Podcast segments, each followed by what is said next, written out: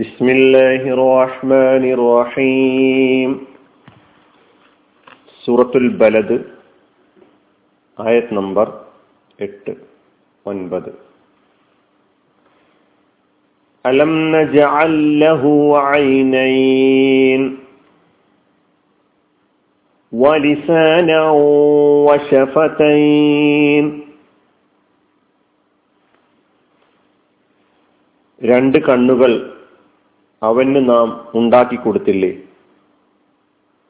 ഒരു നാവും രണ്ട് ചുണ്ടുകളും.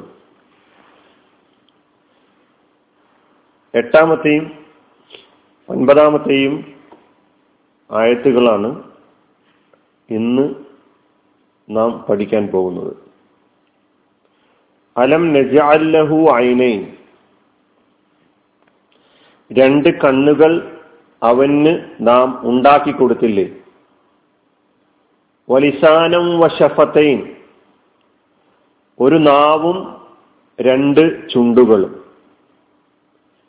അലം നജഅൽ, നാം ഉണ്ടാക്കി കൊടുത്തില്ലേ, ലഹു അവന്, ഐനൈനി രണ്ട് കണ്ണുകൾ, വലിസാനൻ ഒരു നാവും, വശഫതൈൻ രണ്ട് ചുണ്ടുകളും. ഇതാണ് ഈ രണ്ടായത്തുകളുടെ അർത്ഥം. അലം എന്ന ഈ പ്രയോഗം നമ്മൾ നേരത്തെയും പഠിച്ചിട്ടുണ്ട്. അലം തറ കൈഫ ഫഅല റബ്ബുക ബി അസ്ഹാബിൽ ഫീൽ. അവിടെ അലം രണ്ട് കലിമത്തുകളാണ്. ആദ്യത്തിൽ ഹംസത്തുൽ ഇസ്തിഫാം, ഇസ്തിഫാമിന്റെ ഹംസ അ, പിന്നെ ലം നാഫിയത്താണ്. അപ്പൊ അലം എന്നത് ഇസ്തിഫാമിന്റെ ഹംസയും ലമ്മും. അതുകൊണ്ടാണ് നമ്മളൊരു ചോദ്യ രൂപത്തിലുള്ള അർത്ഥം കേട്ടത്. പിന്നെ നജഅൽ, നജഅലു എന്നത് മുളാരിഅ ഫിഅലാണ്. അതിന്റെ മുന്നിൽ ലമ്മു വന്നപ്പോൾ നജഅൽ എന്നായി, ലം നജഅൽ. ജഅല അതാണ് മാദിയ ഫിഅൽ, യജഅലു അത് മുളാരി. അതിന്റെ മറ്റൊരു രൂപമാണ് നജഅലു. നാം ഉണ്ടാക്കി കൊടുത്തു, നാം സൃഷ്ടിച്ചു, നാം നിർമ്മിച്ചു, നാം ആക്കി തീർത്തു എന്നെല്ലാമാണ് നജഅലു എന്ന് പറയുമ്പോൾ അർത്ഥം. നാം എന്ന അർത്ഥം ലഭിക്കുന്നു നജഅലു എന്ന് പറയുമ്പോൾ. ജഅല യജഅലു ജഅലൻ ഫഹുവ ജഅിലുൻ. ജഅല എന്ന ഈ ഫിഅലും നേരത്തെ ഫജഅലഹും കഅസ്ഫിൻ മഅകൂൽ എന്ന ആയത്ത് പഠിച്ചപ്പോൾ ജഅല എന്ന കലിമത്തിനെ നാം പരിചയപ്പെട്ടിട്ടുണ്ട്. ജഅല നിർമ്മിച്ചു, സൃഷ്ടിച്ചു, ഉണ്ടാക്കി കൊടുത്തു, ആക്കി തീർത്തു എന്നെല്ലാമാണ് ജഅലയുടെ അർത്ഥം. അതുകൊണ്ടാണ് തഫ്സീറുകളിൽ അലം നജഅൽ എന്നതിന് അലം നഖ്ലുഖ്, ഖലഖ എന്ന അർത്ഥം ജഅലക്ക് ഉണ്ട്. ജഅലക്ക് അർത്ഥമായി അറബിയിൽ ഖലഖ എന്ന പദവും അൻശഅ എന്ന പദവും ഉപയോഗിച്ചിട്ടുണ്ട്. അലം നജഅൽ എന്നത് അലം നഖ്ലുഖ്, നാം സൃഷ്ടിച്ചിട്ടില്ലയോ, നാം ഉണ്ടാക്കി കൊടുത്തില്ലയോ, നാം നിർമ്മിച്ചു നൽകിയില്ലയോ. ഇവിടെ നാം ഉണ്ടാക്കി കൊടുത്തില്ലേ, നാം സൃഷ്ടിച്ചില്ലേ. ലഹു അവന്, ഐനൈനി രണ്ട് കണ്ണുകൾ. ഇപ്പൊ ലഹു എന്നത് രണ്ട് കലിമത്തുകൾ ചേർന്നതാണ്. ഒന്ന് ലാം, രണ്ടാമത് ഹ ഉൽ ലമീർ. അങ്ങനെയാണ് ലഹു എന്ന് പറയുന്നത്. ഹ ഉൽ ലമീറും ലാമും കൂടി ലഹു അവന്. ഐനൈനി രണ്ട് കണ്ണുകൾ. ഐന് എന്ന മുഫ്രദ് ഏകവചനം, അതിന്റെ ദ്വിവചനമാണ് മുസന്നയാണ്.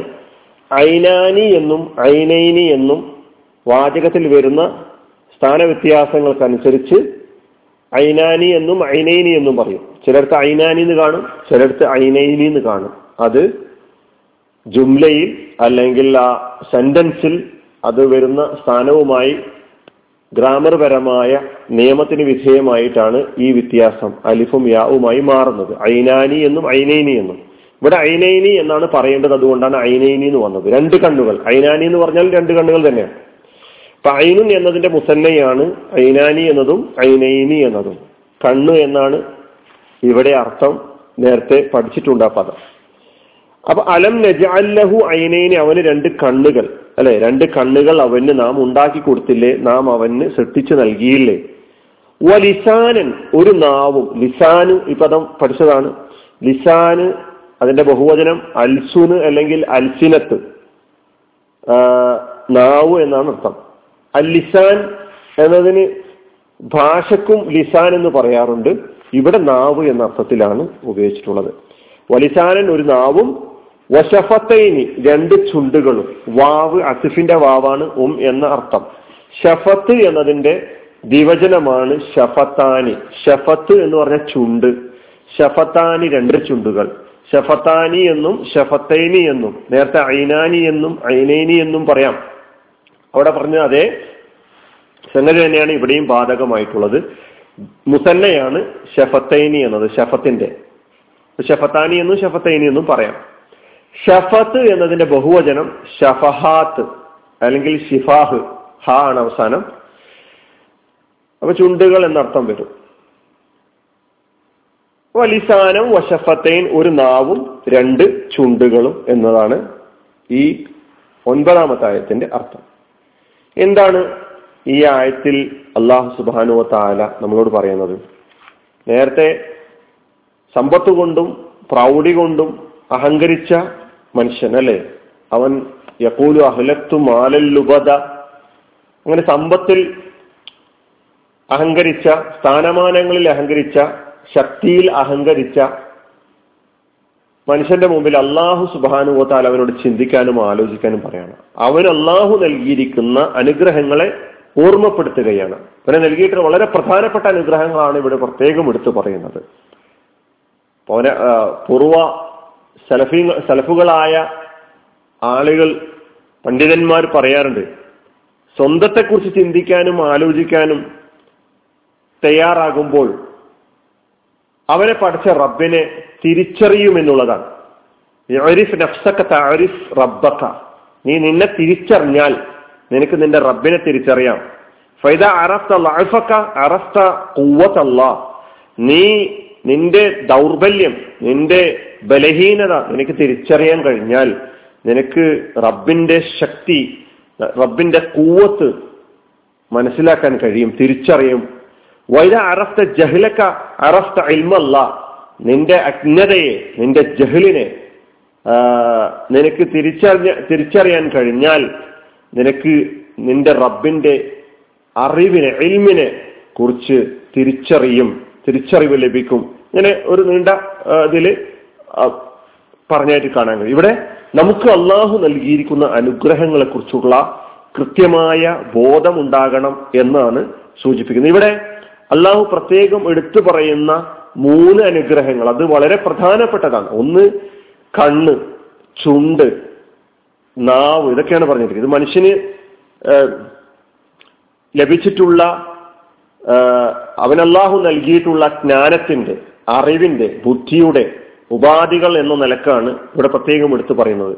അത് മനുഷ്യന് ജ്ഞാനത്തിന്റെയും ബുദ്ധിയുടെയും ഉപാധികൾ നൽകിയിട്ടില്ലേ. കണ്ണുകൾ എന്നതുകൊണ്ട് ഉദ്ദേശിക്കുന്നത് നാൽക്കാലികൾക്കൊക്കെ കാണുന്ന ആ ഒരു അവയവത്തിൽ മാത്രം പരിമിതമാക്കേണ്ട, അത് നമ്മൾ അതിനെക്കുറിച്ച് ചിന്തിക്കേണ്ടതുണ്ട്. പക്ഷെ അതോടൊപ്പം തന്നെ മനുഷ്യനെ യാഥാർത്ഥ്യത്തിലേക്ക് നയിക്കുന്ന മാനുഷികമായ ഒരു ദൃഷ്ടിയെ സംബന്ധിച്ചുള്ള ഒരു സൂചനയാണ് നമുക്ക് നൽകുന്നത്. നമുക്ക് മനസ്സിലാക്കേണ്ടത് തെറ്റും ശരിയും വേർതിരിച്ച് മനസ്സിലാക്കാൻ കഴിയുന്ന, തിരിച്ചറിയാൻ കഴിയുന്ന അനുഗ്രഹം എന്ന നിലക്ക് നൽകിയിട്ടുള്ള ആ കണ്ണിനെ വേണ്ട വിധം ഉപയോഗപ്പെടുത്താൻ, ആ കണ്ണിനെ കുറിച്ച് ചിന്തിക്കാൻ, അതുപോലെ നാവും ചുണ്ടുകളൊക്കെ തന്നെ, ഇതൊക്കെ തന്നെ ഈ നിലക്ക് മറ്റു ജീവജാലങ്ങളിൽ നിന്ന് വ്യത്യസ്തമായി മനുഷ്യന്റെ കണ്ണ്, മനുഷ്യന്റെ ചുണ്ട്, മനുഷ്യന്റെ നാവ്, ഇത് മറ്റു ജീവജാലങ്ങളെ പോലെ അവയുടെ ഭൗതികമായ മറ്റു ജീവജാലങ്ങളെ പോലെ ഒരു അവയവമായി മാത്രം കണ്ടാൽ പോരാ. നേരെ മറിച്ച് അതിന് ചില നിയോഗങ്ങൾ, ചില സംഗതികൾ, മനുഷ്യനാക്കി തീർക്കാൻ കഴിയുന്ന ചില ദൗത്യങ്ങൾ അതിന് നിർവഹിക്കാനുണ്ട് എന്ന് തിരിച്ചറിയേണ്ടതുണ്ട് എന്നാണ് നമുക്ക് മനസ്സിലാക്കാൻ കഴിയുന്നത്. കണ്ണിനെ കുറിച്ച് പറയുമ്പോൾ, കണ്ണിനെ നാം തിരിച്ചറിയുമ്പോൾ അല്ലാഹു നൽകിയിരിക്കുന്ന അനുഗ്രഹം എന്ന നിലക്ക് ഈ അനുഗ്രഹത്തിന് നമുക്ക് എങ്ങനെ നന്ദി പ്രകടിപ്പിക്കാൻ കഴിയുമെന്നുള്ളതാണ്. നമ്മുടെ കണ്ണും നമ്മുടെ ചുണ്ടും നമ്മുടെ മുഖമൊക്കെ തന്നെ അലങ്കരിക്കാൻ വേണ്ടി ഒരുപാട് ചെലവഴിക്കുന്നവരാണ്. അതിനുവേണ്ടി നാം ഒരുപാട് സമയം ചെലവഴിക്കുന്നവരാണ്. നമുക്ക് അള്ളാഹു നൽകിയിരിക്കുന്ന കണ്ണിനെ നമുക്ക് എങ്ങനെ അലങ്കരിക്കാൻ കഴിയുമെന്ന് ചോദിച്ചാൽ പടച്ച തമ്പുരാനെ കുറിച്ച്, അവന്റെ അനുഗ്രഹങ്ങളെ കുറിച്ച് ചിന്തിക്കാനോ ആലോചിക്കാനോ ഉപയോഗിക്കുക. അവന്റെ ഗ്രന്ഥം വായിക്കാൻ വേണ്ടി ഉപയോഗിക്കുക. അള്ളാഹുവിന്റെ ഗ്രന്ഥം ഖുർആൻ വായിച്ചുകൊണ്ട് കണ്ണിനെ അലങ്കരിക്കുന്ന അനുഗ്രഹീതരായ ആളുകളായി തീരേണ്ടതുണ്ട്. പ്രവാചകൻ മുഹമ്മദ് മുസ്തഫ സല്ലല്ലാഹു അലൈഹി വസല്ലമയുടെ ചരിത്രം, അവിടുത്തെ ജീവിതം, അവിടുത്തെ സഹാബാക്കളുടെ ജീവിതം പഠിക്കാനും മനസ്സിലാക്കാനും അത് ഉൾക്കൊള്ളാനും അതിനെക്കുറിച്ച് ചിന്തിക്കുവാനും വേണ്ടി കണ്ണ് ഉപയോഗപ്പെടുത്തേണ്ടതുണ്ട്. പ്രവാചകന്മാരുടെ കഥകൾ അങ്ങനെ ഒരുപാട് ഓരോ കാര്യങ്ങളും ഓരോന്നോരോന്നായിട്ട് കണ്ണുമായി ബന്ധപ്പെടുത്തി നിങ്ങൾക്ക് തന്നെ ആലോചിക്കാൻ കഴിയുന്ന ഒരുപാട് സംഗതികൾ നിങ്ങൾ ആലോചിക്കുക. ഇതാണ് അലം നജഅൽ ലഹു ഐനൈൻ, അവന് രണ്ട് കണ്ണുകൾ നാം ഉണ്ടാക്കി നൽകിയില്ലേ, ആ കണ്ണിനെ എങ്ങനെ ഉപയോഗപ്പെടുത്തിക്കൊണ്ടിരിക്കുന്നു എന്ന് തിരിച്ചറിയേണ്ടതുണ്ട്. മോശമായ കാര്യങ്ങൾക്ക് വേണ്ടി അള്ളാഹു നൽകിയിരിക്കുന്ന ഈ മഹത്തായ അനുഗ്രഹത്തെ, ഈ കണ്ണിനെ ഞാൻ ഉപയോഗപ്പെടുത്തുകയില്ല. കണ്ണിനോട് ഏറ്റവും വലിയ ഒരു നന്ദി എന്ന് പറയുന്നത് എന്താണെന്ന് ചോദിച്ചു കഴിഞ്ഞാൽ, അള്ളാഹുവിന്റെ വിധിവിലക്കുകൾക്ക് അനുസരിച്ച് തന്റെ ദൃഷ്ടിയെ, തന്റെ കണ്ണിനെ നിയന്ത്രിക്കുക എന്ന് പറയുന്നതാണ്, അതിന് വിധേയപ്പെടുത്തുക എന്ന് പറയുന്നതാണ്. കണ്ണ് അള്ളാഹുവിന് വിധേയപ്പെടണം. അള്ളാഹുവിന് വിധേയപ്പെടുന്നില്ലെങ്കിൽ നമ്മുടെ കണ്ണ് നമുക്ക് ശിക്ഷയായി മാറും, നമുക്ക് പ്രതികൂലമായി മാറും. നാളെ പരലോകത്ത് നിന്ന് നാം തിരിച്ചറിയണം. നാവിനെ സംബന്ധിച്ചിടത്തോളം അങ്ങനെ തന്നെയാണ്.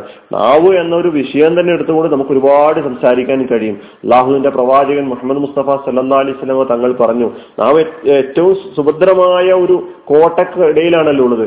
മയ്യംലി മാബൈന ലിഹിയതൈഹി വമാബൈന റിജ്ലൈഹി അൽമല്ലഹുൽ ജന്ന.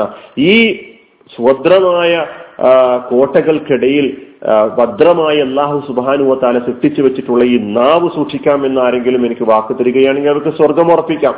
അതുപോലെ തന്നെ രണ്ട് കാലുകൾക്കിടയിലുള്ളതും എന്ന് പ്രവാചകൻ സല്ലല്ലാഹു അലൈഹി വസല്ലം പ്രത്യേകം എടുത്തു പറഞ്ഞിട്ടുണ്ട്. നാവ് എന്നതൊരു പ്രത്യേക വിഷയം തന്നെയാണ്, ഞാൻ വിശദീകരിച്ച് പറയാൻ ആഗ്രഹിക്കുന്നില്ല. അതിനാൽ നാം ഈ പ്രത്യേകം എടുത്തു പറഞ്ഞിരിക്കുന്ന അനുഗ്രഹങ്ങൾ, അത് നമുക്ക് പ്രകടമായി നേർക്കുനേരെ അനുഭവപ്പെടുന്ന വളരെ പ്രധാനപ്പെട്ട അനുഗ്രഹങ്ങൾ എന്ന നിലയ്ക്ക് അള്ളാഹു എടുത്തു പറഞ്ഞിരിക്കുകയാണ്. അങ്ങനെ നമ്മുടെ ജീവിതത്തിലെ ഓരോ അനുഗ്രഹങ്ങളെക്കുറിച്ചും ചിന്തിച്ചുകൊണ്ട് റബ്ബിലേക്ക് കൂടുതൽ അടുക്കാൻ വേണ്ടി നാം പരിശ്രമങ്ങൾ നടത്തുക. അള്ളാഹു സുബ്ഹാനഹു വ തആല നമ്മെ അനുഗ്രഹിക്കുമാറാകട്ടെ. വ ആഖിറു ദഅ്വാനാ അൽഹംദുലില്ലാഹി റബ്ബിൽ ആലമീൻ. അസ്സലാമു അലൈക്കും.